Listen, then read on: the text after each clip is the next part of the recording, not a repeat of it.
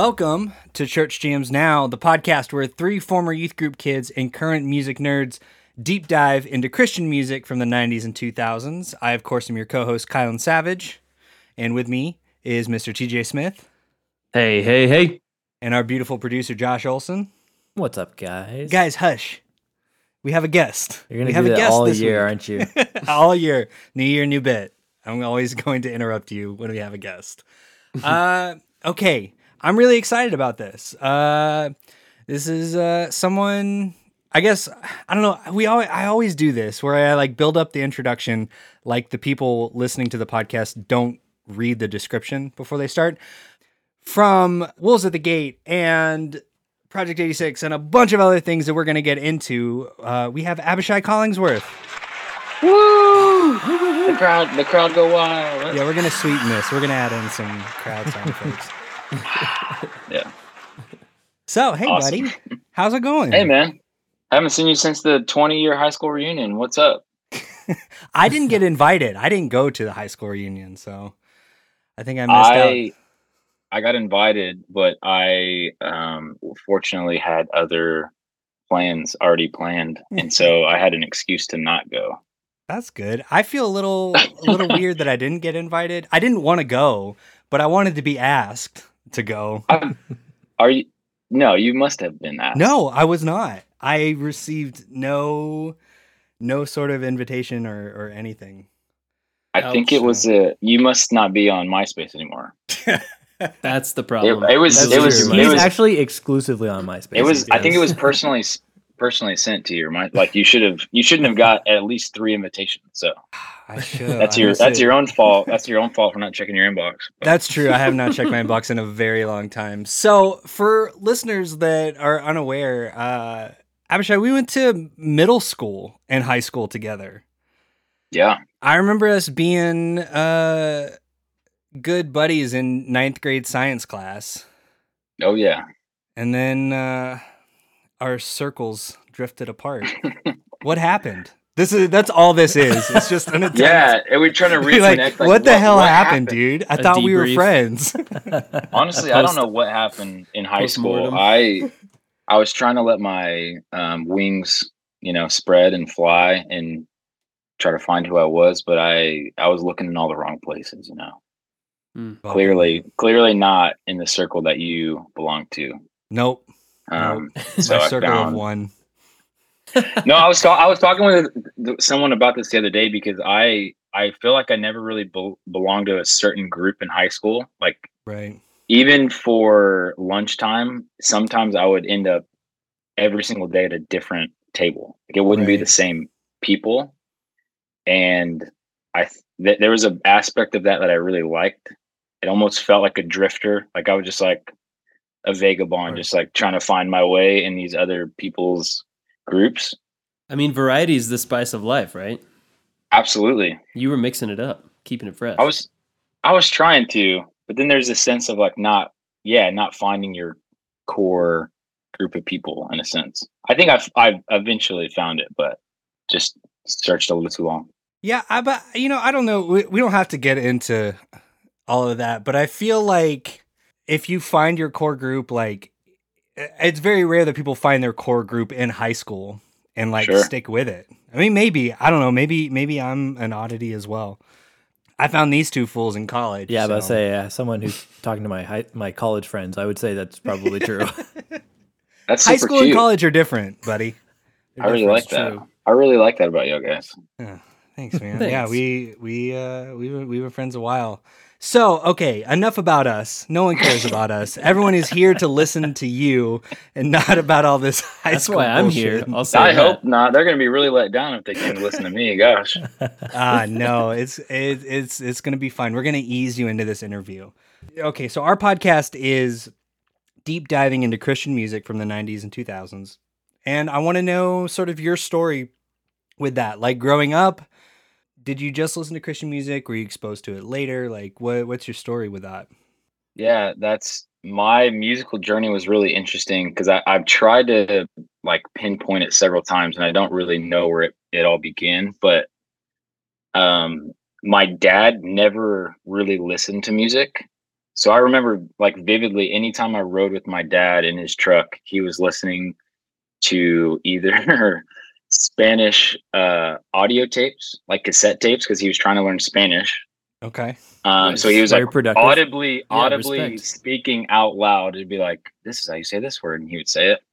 Or for if you grew up in Northwest Arkansas, there was a thing called Kerms Dial a Trade, which was the radio station prior to Craigslist. So you would oh, call Oh, this, you would you would literally call this this Sounds line. like a very be like, Arkansas thing. yeah, it was like, yeah, I got this 1970 Chevy pickup. You know, it's in pretty good condition. You know, might need a little bit of love. You know, I'm asking, you know, six grand for it. You know, here's my number, and you'd leave your number, and then someone could call that number and make you an offer on your truck. Or if you're like, you have something for sale, you could call and list it. Or on the opposite, if you're interested in something, you could call and be like, oh, I'm, I'm in search of fill in the blank. And then if someone had what you were looking for, you would leave your number and they could call you. So we listen, we listened to that for hours. And I you worked, I always worked- knew what was on the market. yeah, exactly. So I, I worked construction with my dad, so like we listened to that nonstop. And then on my mom's side, she listened to anybody else in NWA listened to KLRC, which is like Yeah. the local Christian, um, like really cheesy. We call it KLR cheese. That's so you good. It was just all it was all the classic, like you know, Newsboys, like MercyMe and yeah, MercyMe, all that, Curtis Chapman. all that stuff. Exactly. And she was wanting to protect our ears from secular music, as they call it. So yeah, my my initial introduction into music was was my mom, and it was she, she was protect. Like I don't think it was like you can only listen to this, but she was very protective of what we watched and what we listened to, for sure. sense. I think we all relate to that to a certain extent. Oh yeah. Yep. So, what was like the what was your first introduction to like alternative Christian music? You know, where like MXPX or just something that or, caught like- your ear that you liked. Like what was Yeah. your like? Oh, I like this. And why was it Britney Spears? Yeah. um, I think this one she shaved her head. Yep. that was a big I moment. think that was the first moment. No, I think I think the wedding. It was either spoken or the wedding that really like the the, the first two bands because they were like Arkansas bands, mm-hmm. and it was something that fit in the genre that I was allowed to listen to, but it hmm. sounded more in the lines of what I wanted to listen to. So kind of it was the perfect match of like, hey mom, like this is gets your approval, right? They're like a Christian Yeah. band, but it's like a rock band that I would choose to listen to. Yeah, Right. we we just did our our interview with Kevin a few weeks ago, and then we covered uh the wedding's self-titled album. Oh, And I just, like- so good. I just like I I literally the whole episode I just like fanboyed out. It was like I could not be objective about it at all. I'm like, yeah, this song rocks. Yeah, of course, this song is like the best song because it was also for me like a big introduction uh to like that kind of like emo pop punk like rock music. Cause and I was allowed to listen to them because they oh, played Oh, yeah. Big Church at our church one time. Of course. So so I could buy the CD there. Yeah, that that record holds a very special place in my heart. And I yeah, anytime we would play like local shows and the wedding would play, we like those were always the shows we tried to play. And they were like to us they were like hometown heroes Yeah. kind of. Yeah, Like anytime we played sure. the music the music hall in Fayetteville, they were the hometown here, And that that was like for a, for a while after my mom would it was always KLRC or the wedding. She would keep their CD because because she started to Nice. like you know be, become a little bit more open minded. So That's that so was good. that was fun to watch her transition to that. So let's transition a little bit then into your musical career. Uh, how did you get started? I mean, do we do we start with the overseer? Do we start earlier than that? What How'd you, how'd you get started playing drums? Oh, my I think my parents were tired of of hearing me bang on tables and pots and pans. and they were like, "Can can we just is there a way t- for you to not do this all the time?" And so they bought they bought me a drum set for my birthday. I started playing when I was like 14 and we had my parents had a rental house like a few doors down from us. So they kept it there. So like if you want to play Oh, this, that's smart. you have to get out of the house and go down there and it was like a back little room um and of course i was too lazy to walk two doors down so it just sat there and gathered dust until you know like a year later i finally convinced them to let me move it into our basement nice. Which is a terrible idea because it's just concrete and it's so Right. loud Great for acoustics. but yeah I I I started playing there and then eventually like people at church caught wind and they're like oh you, you should play drums for a youth group like we need a drummer i'm like well i don't i don't necessarily i don't really know how to play drums like i'm i just got a drum set so i'm trying to learn how to play and they're like Right. well our drum you know our drummer's sick this week so like you could just sit in even if you just play little stuff it doesn't matter it I never remember matters I- for youth group. It's Oh always just gosh. like, oh, you can you have a modicum of like any sort of musical experience. You've experience. held Yeah, a drumstick before? Yeah. I- Oh, what kind of drum kit was it? That first one, do you it was a uh bc okay. it was like literally a no, a no name and then it was a and then i upgraded to a pdp eventually a little bit. I was gonna say I've never heard of that. A yeah it was it was just it was like a hundred bucks that my parents found at a garage sale it was And great they built it before Christ. So yeah yeah yeah yeah Yeah. a hundred a hundred years previous to when yeah exactly So yeah, I love how much confidence that youth group had in me. So I sat in on a rehearsal and they were like, "Oh yeah, this song you can just do like cymbal stuff, like cymbal swells and all this." And yeah, I vividly remember sitting through like half of a song and then feeling so embarrassed that I just stood up and I walked out. Oh, I well, like I walked out of of yeah of the practice because I like I don't know what I'm doing. I feel so uncomfortable. I don't Mm. want to be up here. This is bad for me. Um yeah, but then eventually over time I practiced and got better and better and learned songs and started off playing for church and youth group and then ended up meeting a few guys in church that wanted to play music who were like same kind of interests, you know, into the wedding, into right. spoken, and then eventually getting into heavier bands. And we had a band called The Thesis. That was my Mhm. first band. I was 15. It was called The Thesis, which is a terrible band name, but we thought it was sick. I think I had I think I had a the thesis. If I didn't have a a t-shirt, I at least had a the thesis bumper sticker Nice. that I had on my guitar case. All like through high school when we were playing shows too. it's one of those moments you look back and you just cringe. It just it, you feel you're like, why That's did we the- think that was that was the one?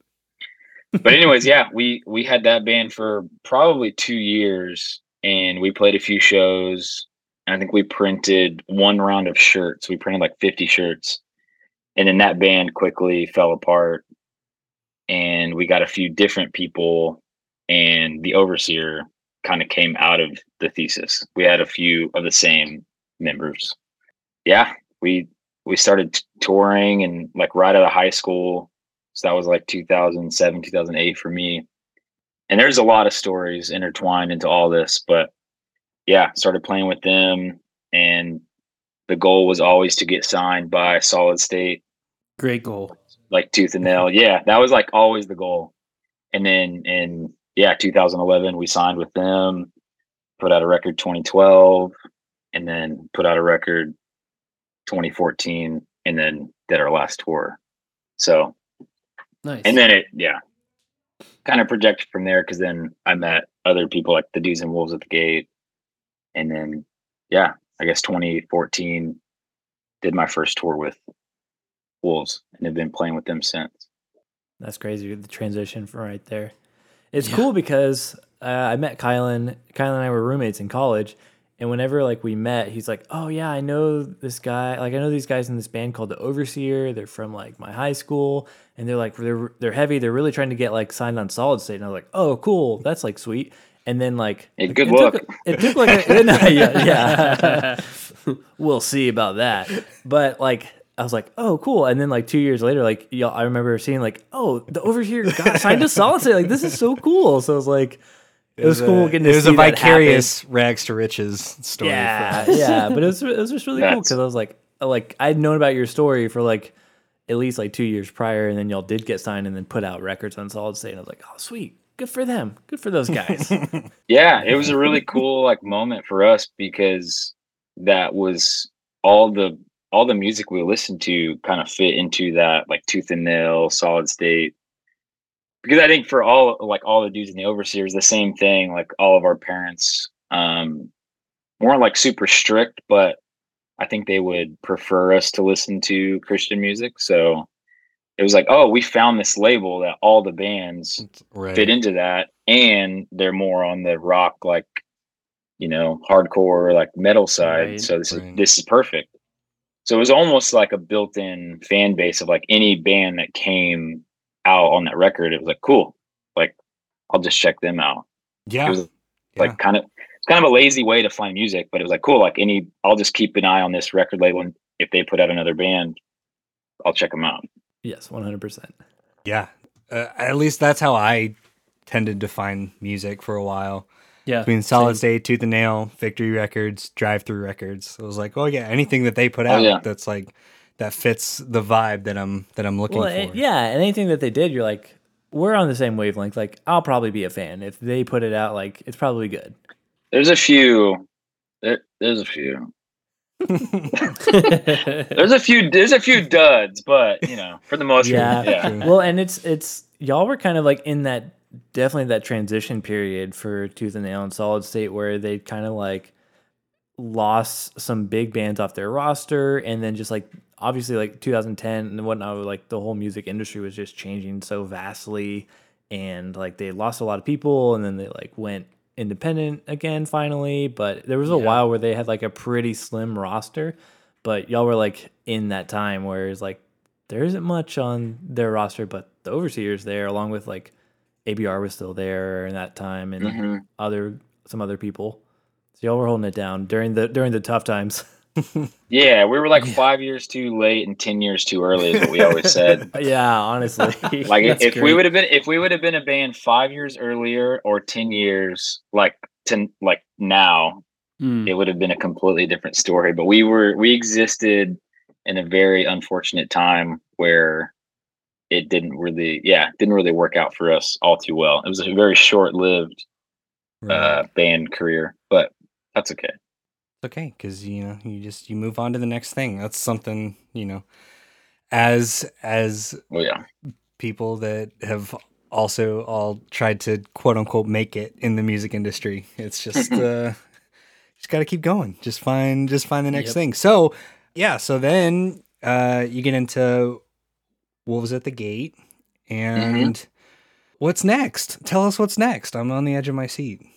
You what's guys- next starting now Well, today is day one what's next Sure. Let's let- no. No, um tell me about like your experience uh playing in that and then like connecting with other bands because you And played was in that some a- other bands and stuff. was too, that a or- quick transition for like Overseer ended and then Wolves were like, Hey, we need a drummer and then you just went right into that?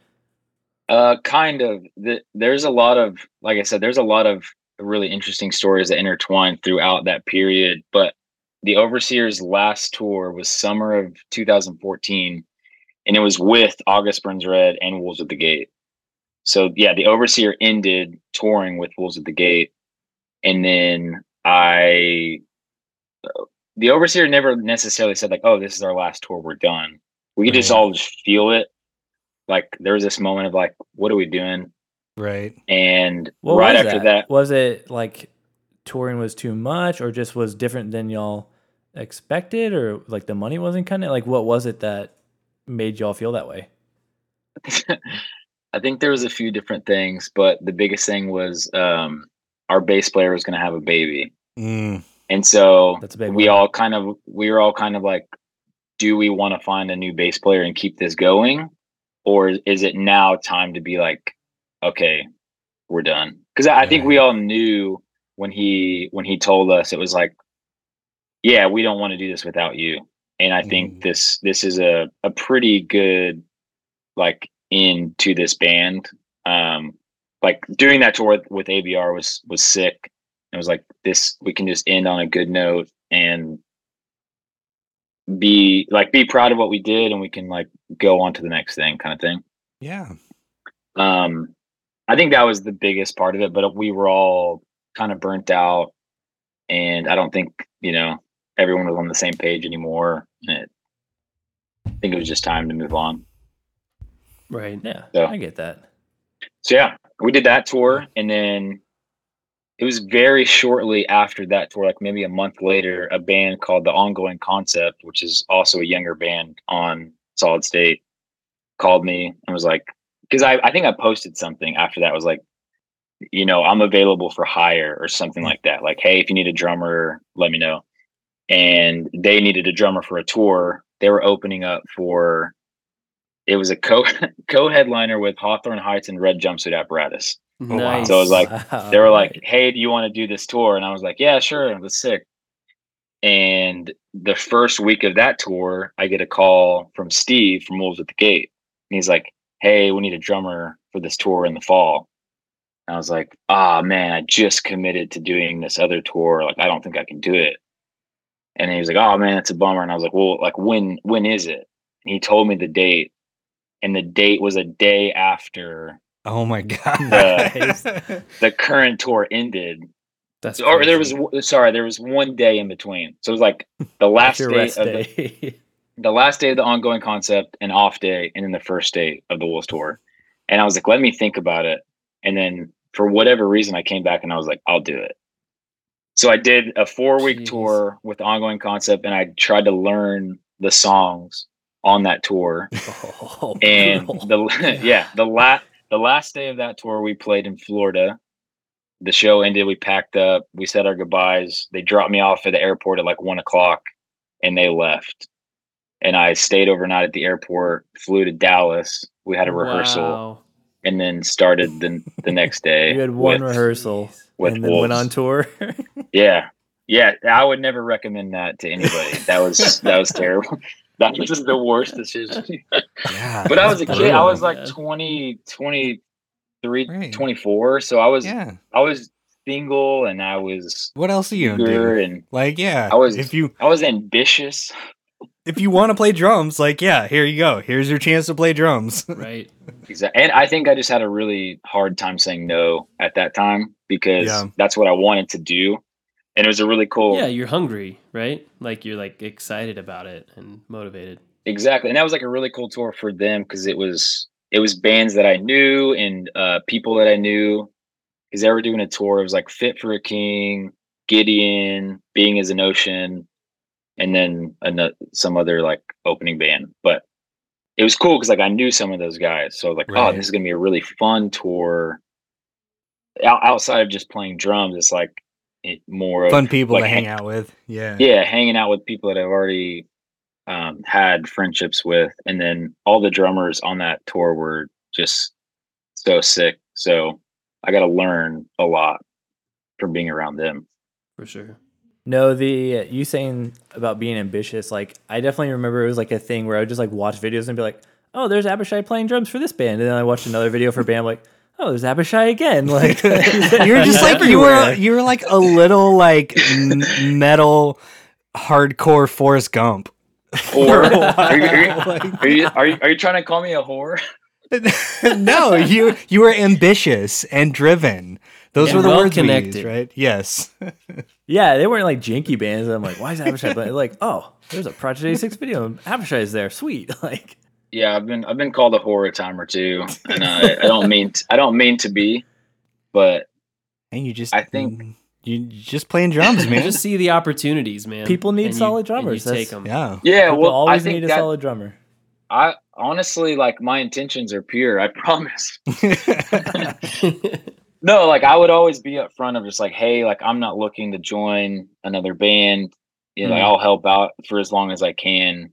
Um, and most of the the bands that I filled in for had a drummer. They just couldn't do Right. that specific tour.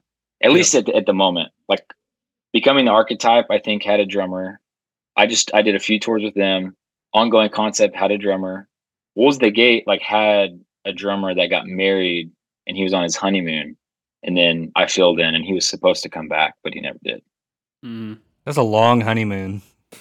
Yeah, exactly. Yeah, it must have been good. still, still waiting. Still waiting for him to come back. yeah so i think you know I, I i try to communicate like yeah i'm i'm down to help where i can but it was with the intent of like oh yeah you guys have a drummer i just want to help fill in the gap where you need it right. um you guys want to accept this opportunity your drummer can't do it uh yeah let me help where i can but Yeah, I think that's awesome, especially like if you could then like that's it's just a sweet thing to just be making those connections, playing with different bands. Like I'm curious about like I'm the only one here who's not a drummer, but like going through the process of like learning all those band songs, like I don't know, what's that like when you're hopping around with so many different bands and one, how are you learning all those songs? And then just able to like switch between like okay i'm playing becoming the archetype songs right now but then i need to jump over to doing some p86 stuff. And then i need to jump back to doing some like wolf stuff. Like how do you how do you juggle all that? Yeah that that's something that i i definitely stress myself out about because i obsess over wanting to be like overly prepared. And i don't know if it's like a part of my personality just like oh i want to i want to show up. I want to be professional. Like i don't want you guys to have to worry about me. I want you guys to to trust that i'm going to show up and know the songs and know the material. Um but yeah i i spent a lot of time um making sure i show up and i will like chart out the songs and practice them as many times as i can before i show up because i've made them i've made the mistake of like trying to learn the songs mentally and then show up and try to play them and you're like this is way different you can Right. air drum a song but then when you sit down and actually try to play it you're like this is this requires a lot more Yeah. Yes. Well, yeah, I know. Well, especially in in the the genre that, that you play with, that is so like technically drum heavy. Uh, so that actually, I yeah, I was curious. Like, did you ever like take any like drum lessons? Are you all self taught? Is it just how how do you how do you go about doing what you do? Sorry, I totally lost my train of thought. I No, that's okay. Yeah. No, I I was fortunate to like start playing drums right around the time that like YouTube was starting to become Oh, a thing. See, that's what's up. So like I never actually took a formal drum lesson, but I watched hundreds of like YouTube tutorials on um drum fills or like breakdowns of certain grooves or certain band songs. I definitely like nerded out on that of like oh, I really want to learn how to play this thing, but I I I think I'm more of like a visual person. So like if I watch somebody play, I think I can sit down and learn it. But sometimes hearing it, if, if it's at a certain speed, Right. yeah, it's like hard to detect of like exactly what's happening Mhm. as far as like you know. When you're trying to learn these songs do do these bands send you like like do they just send you like here's our set list? Or do they do they send you like just full tracks or they send you stems so you can like break those down break them apart? Or do you do you just listen a bunch and like how, what's your process with that? They'll just send the set list. Okay Yeah, I, wished I wish that would be sick if they sent everything separate. and How helpful. the- they're like, here's actually a video of our old drummer teaching you exactly how to play yeah this." Mhm. Um, but I I will definitely look up YouTube videos of live shows. Lush, nice Like anytime I got a uh, an opportunity or a gig, I would look up because I, I played for this guy named Colton Dixon for like a year and did it like tours with him. And he would they would send me a, a few songs. I'm like, oh, I really want to know what they do live. And so I would just you know YouTube their live set and and see exactly how the drummer did it. So when I mm-hmm. showed up and I showed up and, and played it, they're like, oh, cool. It, like, it feels like you know what we're doing. and and I was like, yeah, I kind of Yeah. I spent too much time on YouTube. But that's so that's so cool though. I love Do you ever I watch like the videos of people like drum cover of this band and like you watch covers of people doing? oh yeah, I've watched I've watched endless YouTube. It's un unfortunate. That's crazy to think like you could do a drum cover like, oh, here's me playing this Wolves at the Gate song, and like you could be watching and be like, I actually need to learn how to play this song in this band. I'm watching Yeah. this guy on YouTube play this. Like, Yeah, exactly. I wish the old drummer would have done that. Like, what was the gate cover? And then I could watch him play it. And then, He doesn't have time to do that when he's when he's on his honeymoon. He doesn't have time. yeah, to that would have that would have saved me a lot of time. A lot well, of now time. my and question is, do you pay it forward, Abishai? Are you doing that now for wh- whichever drummer replaces you? And yeah, that's a really that's a really good idea, actually. Hey, y'all, not to derail from the amazing episode that we're right in the middle of, but I love Collide Records. Can I just say that? I Of love them. I think they're incredible. And I think that as our, you know, major sponsor, I think Josh loves them too. I'm pretty sure. Well, Josh is the that- whole reason they are a sponsor. Uh, Yeah. because Josh loves Collide I Records. do. It is true. Right. and he put his money where his mouth is. And I think he was going to tell us about it. Was, I was that right, Josh? That's true. He interrupted our conversation to say, "Hold on, I have I props." do have props. So, I do have props for my ad. You can hear that right now. oh, hear that foley yeah, work? Can. Is it? Oh, I'll tell you. Okay, so I want to give you a little bit of a backstory here. In 2014, Anberlin releases their farewell and final album, Lowborn. And mm. when they release it on CD, there are seven different album covers that they come out with. Oh, yeah, the different variants. They're they're okay. Two are really cool. Two I like. They have like these the fingers that have like the paint on it. If you know on Spotify, like the main album cover is this gray one with orange paint. So whenever this album came out, they're all on the shelf. But I'm like, I want to make sure that I have the one that is like the official one. So I get this one.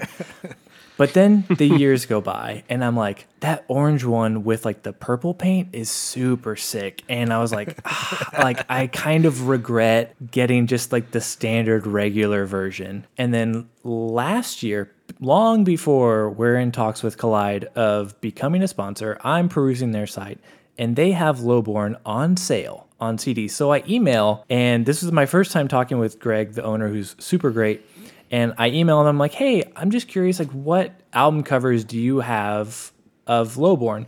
And he is very quick to respond and get sends me a picture of four different ones that they have in stock.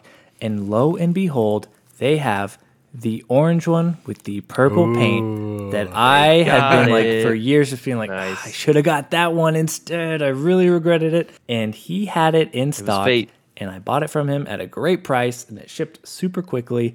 And now I have both. And I'm one, very happy to have this copy of the record, but also very happy to genuinely promote and support Collide Records, who is just super great. So I'll I'll stop right now, but the funny thing is like as much as this like sounds like an ad for listeners that you know that haven't been your friend Josh for like 15 years this is something like you would just you would just I would just me talk like about this. this on this is the just a regular Be like, "Guys, look, conversation I have You- these two sweet Yeah. lowborn covers. like you would do this even if Collide Records wasn't a sponsor this Oh, is yeah. just like this is pure unadulterated Josh Collide ads are basically just being friends with Josh, yeah It's just an opportunity for me to gush. which is great. Exactly. Uh, so that that that's incredible. That's so cool, and that just speaks to like how awesome Greg is and how awesome Collide Records is. That this was like an album that was ostensibly like you you didn't get at the time, and then you just messaged him and he had it and sold it to you. Like that's just that that seems kind of rare, especially in the world of like online shopping with like Yeah, and it wasn't a chat bot, right? Right. It was like a real human that got back to you quickly, had the thing you needed. And it, yeah, he wasn't just like, oh, right I away. have like these covers. Like he could have just like written them out, but he pulled them all out and took a picture of them. Like I got these. I'm like, That's so oh cool. yes, That's so cool. that's the one I want. Ooh. I love that. So, if our listeners want to check out Collide Records, we have a promo code. So, if you go to colliderecords.com, anything over there that tickles your fancy, put it in your cart, and as you're checking out, if you use the promo code Church Jams Now, all one word, you'll get 20% off your purchase, which is insane. I Church just Jams love it. It's so cool. Yeah. So please, everyone, go check out colliderecords.com. Use the promo code Church Jams Now for 20% off your first purchase. And let's get back to it. Which I could you could go either way, hardest, easiest, like for bands and or songs. Like what were some of the more difficult or easy songs or like just bands to learn? Mm. Do you have any like standouts? Wool, like some of the Wool songs were pretty tough to learn. And then some of the, like, honestly, the, yeah, the Project 86 stuff, I think, like, timing wise. And then, yeah, there's a lot actually, like, becoming the archetype, some of the, like, really metal stuff, There's a lot of double, yeah. like double kick and it not all in 4 4. So it's, it's mainly like memorizing, like, where the hits are and the, and like when the timing changes. But that was, yeah, probably the more technical. And then, the wedding like so the wedding did like a polarity reunion show and i played drums for and i like i already knew that record pretty Right. well i was back. i was already a fan of their band so i'm like sick like i could sit in right now Mhm. there's like a few parts that i'm like i'd have to sit down and actually learn um that was pretty yeah familiar so it made it easy. And then yeah the colton dixon stuff was was very basic. A lot of like drum pad like spds stuff and um minimal drums on certain songs. But yeah I, I would say the more metal stuff because like truly like i'm not i don't i wouldn't like claim to be a metal drummer. I kind of just got stuck in that world and yeah project 86 i i just recorded an ep for them like last weekend and they're doing like this what they're calling the brutality ep Yeah. Okay, nice. You're on that. it's super heavy and super fast and like super technical and purposefully it's like ironic like it's like ironically heavy like this is not you're not going to hear this and be like oh this sounds like a cool new project 86 song it's like what it this sounds like Meshuggah meets, you know some like Wow. speed you, you know like it's like crazy and and I, that's not my that's not my style of drumming but it was fun to play it because it was like a fun challenge and also Mhm. like yeah I could like um kind of have fun with some of the some of the parts but so that that stuff like I, to my core i don't think uh that's the drummer i would want to be Right. um even even though some of my roots i would say like when i first started playing um like started off with that crutch of having a double kick and really wanting to be matt greiner um Mm. so i'd buy you know too many zil bells and try to do too many yeah fast fills just unnecessary but Well, that leads me to an interesting question because you've been we've we've been talking around this a little bit, and I'd like to get right to the heart of it. And and you might even answer in a way that's a little bit different than the way I present the question, and you're welcome to kind of take it however you'd like. But as a as a drummer myself, that's my primary instrument. I think of drumming as a spectrum, and everybody kind of falls somewhere on this spectrum. And the extremes are like hyper technical drummers, right? And that's that's your metal, um, maybe even like Latin drumming. Like a lot of it is actually very technical. sure Not to say that other types of drummers can't play those parts. Obviously, that you know that's kind of something you've spoken to a little bit. Is like I don't see myself as this kind of drummer, but I can do these parts, right? I can play these songs. And then there's feel based drumming, which I would kind of put like rock or like maybe jazz, but I don't know. Jazz is also kind of like a, a combo. It's on- both, it's on like both technical ends. and, there, and there- feel. there's an understanding of Jazz technicality is to where all of the it. vibe and have you have you heard of the movement meet. what nothing i didn't say anything you you just have to help me understand. Was that a was that a reference I missed? I, I said, "Are you aware of the movement?" And I don't know where what it's from, but we some friends have made that joke. Anytime he plays like a uh, an like a wrong chord, it's like a he called it a jazz chord. And he's Right. like, "Oh, are you where?" Are, yeah, yeah. Like that wasn't a wrong chord. That was We're jazz. going No, places. it's jazz. Yeah, It's this jazz. is this is So- progressive Jazz creativity I don't even know if right in front a- of you. I don't even know if it's an inside joke. I thought it was a movie quote, and I thought you guys might get it, but I don't even know if it is. I'm so sorry that I stopped you right in your tracks with that great. Yeah, and you just called him out hard, TJ. I was wow. just confused. Wow, you're Frankly, I was just lost. I was lost in a forest of drum references, and y'all had to help me find my way back. So thank you. But Slap me yeah, would my you put yourself somewhere on the spectrum for me between the technical extreme over here on the right side and the feel-based drumming extreme on the left side? Because I don't think I don't think it's a binary. I don't think you're one or the other. I think you can be Yeah. like both, even like we talked about, like Sure. jazz. But um, yeah, where would you sort of place yourself? Yeah, I think the more that I play drums, I'm definitely more feel based Hmm. because I, especially like if we're playing the songs live, like I'm all about feel. Like I don't Yeah. care if it's technical as long as it feels like if it's tasteful, I guess. Mm-hmm. So, and that's been a thing that I've learned over time because, yeah, I remember like like listening back to like very first demos that I recorded drums on, and it was definitely more uh on the technical side of like this is it feels like it's overplayed it drowns out things it's it's so unnecessary there's so much double kick i have too many zil bells what am i thinking? This this doesn't even this doesn't even make sense to the song. It was just trying to like be a little showy.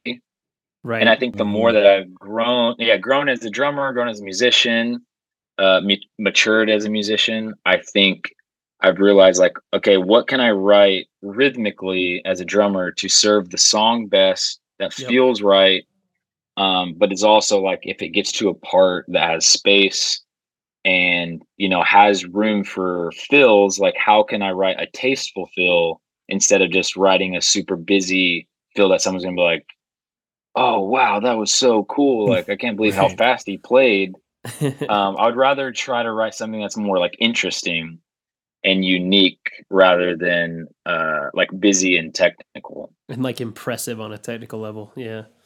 yeah especially like in the metal world because i feel like standard st- standard metal drummers like if you default to like if, if a if a guitar player programs drums for a song like a riff they play they Mhm. always default to certain things which is like most drummers default to those same fills Yes.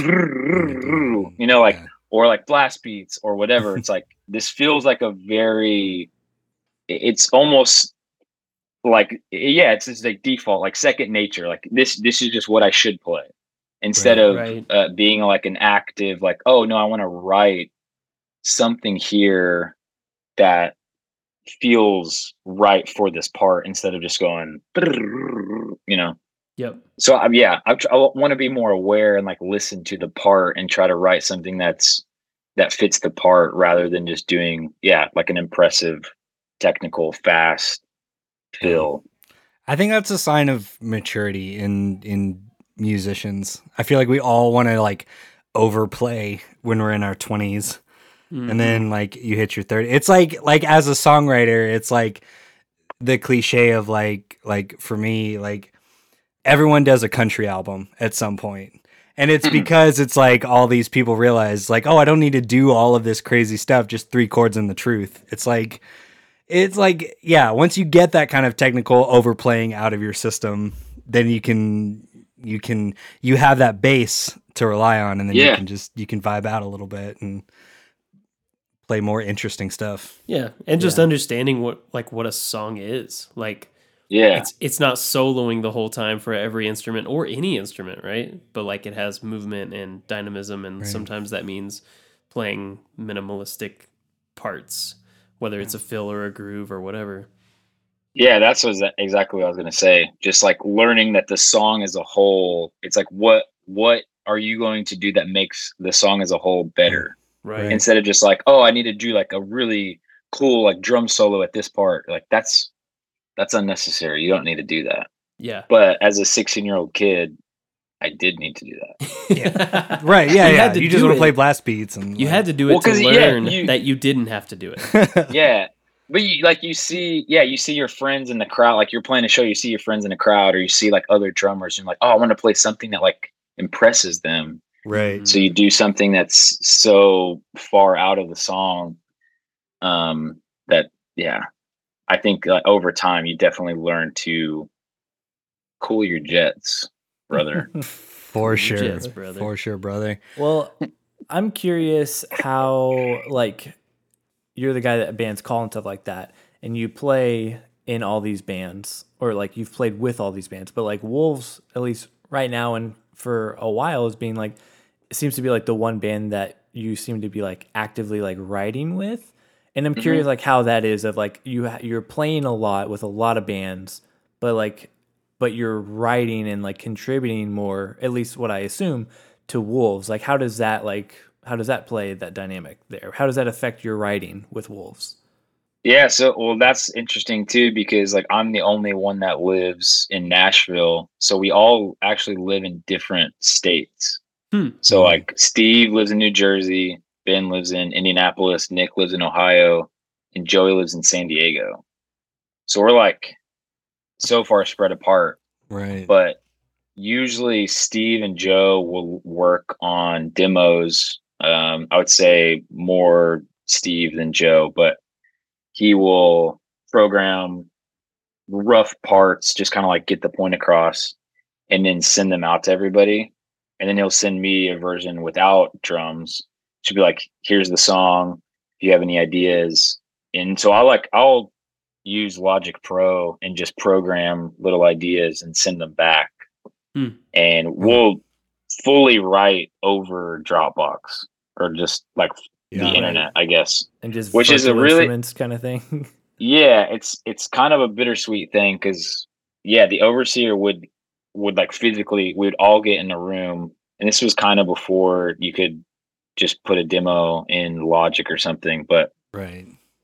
Um, our guitar player Darren would just show up and be like, "Hey, I've been working on this riff," and he would just play it, and then I would play drums to it, and we would try to work it out like in real time Mhm. which there's there's pros and cons to that you know like it definitely takes more time but the natural response to something can be cool and especially when people um, get excited about it and can build off of that For sure. but the cool thing about the demos is like he's sending a, a pretty complete idea Hmm. of like here's a minute of a song. Here's the uh, main intro riff. Here's like kind of what a chorus idea would be. And here's what like a verse idea would be. What do you guys think? And then if you have you know ideas or if you have rhythmic ideas or drums like program those and send them back and then we'll build off of that so yeah most of our writing except for like we try to do once a year we all get together and play. Um, we usually meet in columbus. That's like their central like stomping grounds. Yeah. and they have a buddy that has a studio there that has a space that we can set up and just jam. So Nice. we try to do that once a year but But you like the kind of like happen. Dropbox, like remote writing thing because it gives, am I hearing this right? Like it gives you sort of the space to bring fully fledged ideas to a song that's already kind of structured, but you still then have the chance to kind of put your own creative flavor on onto it. Am I hearing that right? I I think there's yeah the pros and cons. Like I I do like aspects of it, but there can be a thing where uh once Steve presents his idea, it's it's a pretty complete thought. It's not just Mhm. like, oh hey, check out this riff, let's write this song together. It's more of I've sat with this idea for weeks and perfected it to my ability and now i'm going to send it to you guys and then you can tinker with it and pick it apart Right. um, which comes with its challenges because what we call uh, demoitis Yep. um, Mhm. someone listens listens to a uh, an idea that they've written and have you know toyed with for weeks or months and then you finally feel good enough about it to send it off to be critiqued and then people start making critiques and you're like well it's like i you know like i made it this way and i sent it to you guys for a reason Right. and and then it feels like this. Well, what like this doesn't feel like a collaboration then. Yeah, it's more of a Right. push pull instead of like a yeah collaborative work. Exactly. So like it, it does yeah, it has its advantages for sure. It- but I think yeah, if if you were able or if Steve was able to, you know, send ideas earlier on and allow everyone to contribute before it became a complete thought, it could be it becomes something totally different. Right. Hmm. But sometimes he'll he'll write a four almost like a 4 minute song and send it. Like here is a is a full song that I wrote. It's like a demo, program drums, vocals, full like almost full production like strings. Right. It's like, "Dang, this is like a full song. What Yeah. what what do you want us to do?" It's like yeah, it's like, "Well, just like if you guys had any ideas or like do you think it's cool?" Or like, "Yeah, it's sick. Yeah. It's like a full song." You're like, it, "What do you It's like yeah, you did it. You It's did it. All done. right. It's Sick, done, yeah. man. it's this is like 98% done like maybe there's like a few cool like things that i would want to do as a drummer just like yeah maybe i wouldn't want to play this so like i'll program something different or um maybe maybe like structurally we might chop it up a bit but yeah we've we've had some songs that are like that and then we've had some like i said that he'll send like a 30 to 45 second Snippets. yeah, it's like here's just like a riff that I think is cool. I want to build off of it. I don't really know what to do yet, but I just want you guys like, what do you guys think about this? So I think tho- those have more uh, room for growth Right. and more of that collaborative. Like, oh, this is sick. Like we could do something like this after that afterwards or Right. whatever. But he's he's a a really great songwriter. So if he sends a four minute full demo of a song, like full on riff, chorus, like every idea is fully formulated, then like, well, I mean, yeah, it's good. is- so yeah. you're like, this is fine. I guess it's like a, maybe like a seven out of ten, but he just he's a really good songwriter and he's really creative and he's he's also very critical of himself. So he's not Right. gonna send he's not gonna send that unless he's listened to it probably a he's hundred done. Right. he's listened to it a hundred times. So when he sends it to us and we finally have some sort of feedback, he's like, Well, I kind of you know it's like I already went through. I've already this. listened to Yeah. I've already listened I've already through it. I've already been sitting with this for like a month. So I've I've done everything I possibly could. right. I've tried I've tried every vocal melody I could and this is what I settled on. And you're like, "Well, yeah, cool. Then I don't have any feedback. It sounds great." yeah. yeah. Um. Okay. So I think. Well. Oh, because we still we still got to talk about August Burns Red. So I want to wrap who? up. We're gonna get there. You've never We're gonna get there. Have you? Are you have aware of the, of the movement? we get. Are you aware oh my god. It's there. I think that's burning. There it It's there it August. is. Are you There aware it of is. the movie? Yeah. Uh, is there anything you want to? talk? I mean, uh, Wolves of the Gate just came out with a new record like a week ago, right, or like two weeks ago, last year? last year. Um, it was last year. Oh Jesus. Okay. Kylan has a he, he's got a toddler. I Forgive did. him. I, No. I s- I swear it just came out. Did it not just come out? Hold on. I don't trust any of you guys. week. I'm looking Well, it up. I'm looking it up. Hold on. I'm gonna Google it. We They put out we EP put out a. Christmas song and combined it with a few other previous Christmas songs that we'd put out. So it's like an EP, I guess, like a Christmas EP. But the record came out last year. Wait, it's not 2021 currently. I don't know what day it is even. Wait, what what timeline do you live in? I don't know. I don't know. It feels like we're communicating through time. The It's like that movie correct Frequency Uh, with Dennis Quaid. I was gonna say there- I was gonna Quaid say Jim Den- not Dennis Quaid, but the one with uh Keanu Reeves. The Lake The House. Yeah, The Lake House. Yeah, this Ooh, feels like yeah. a very Lake House situation. Yeah. Uh, yeah. So you guys came out with an album last year. Um, it's great. Oh, thanks. I just listened to it this week, so I Nice, finally yeah. listened to Look, it. I I've been a enjoyed it. I've been a fan for like a full week. I mean, hey, it's no, it's no the thesis, but you know it'll do. We're actually putting out a uh, a cover record. Um, it hasn't been announced yet, but that's something that we had a lot of fun with. It was is more out of boredom, but also, yeah, kind of a COVID thing that had spiraled, you know, through the last year or so. Um, That's we fun. wanted to put I out more music. records. It's it's really fun because we picked a lot of like early 2000s, like late 90s. It's like Jimmy Eat World, Muse, Foo Fighters, Incubus, stuff like that Awesome. and we try to do it justice. We try not to just like make it like a metal version of this or like Right. you know pop pop goes punk or something. Right. hmm We tried not to just like make it ironically just oh yeah this is just the metal version, but artistically and you know try to make showcase musicianship and like actually make it a cool version. So yeah, that should be announced within the next few months. We're getting mixes back currently and then probably will come out like in the summer. But Nice. Cool.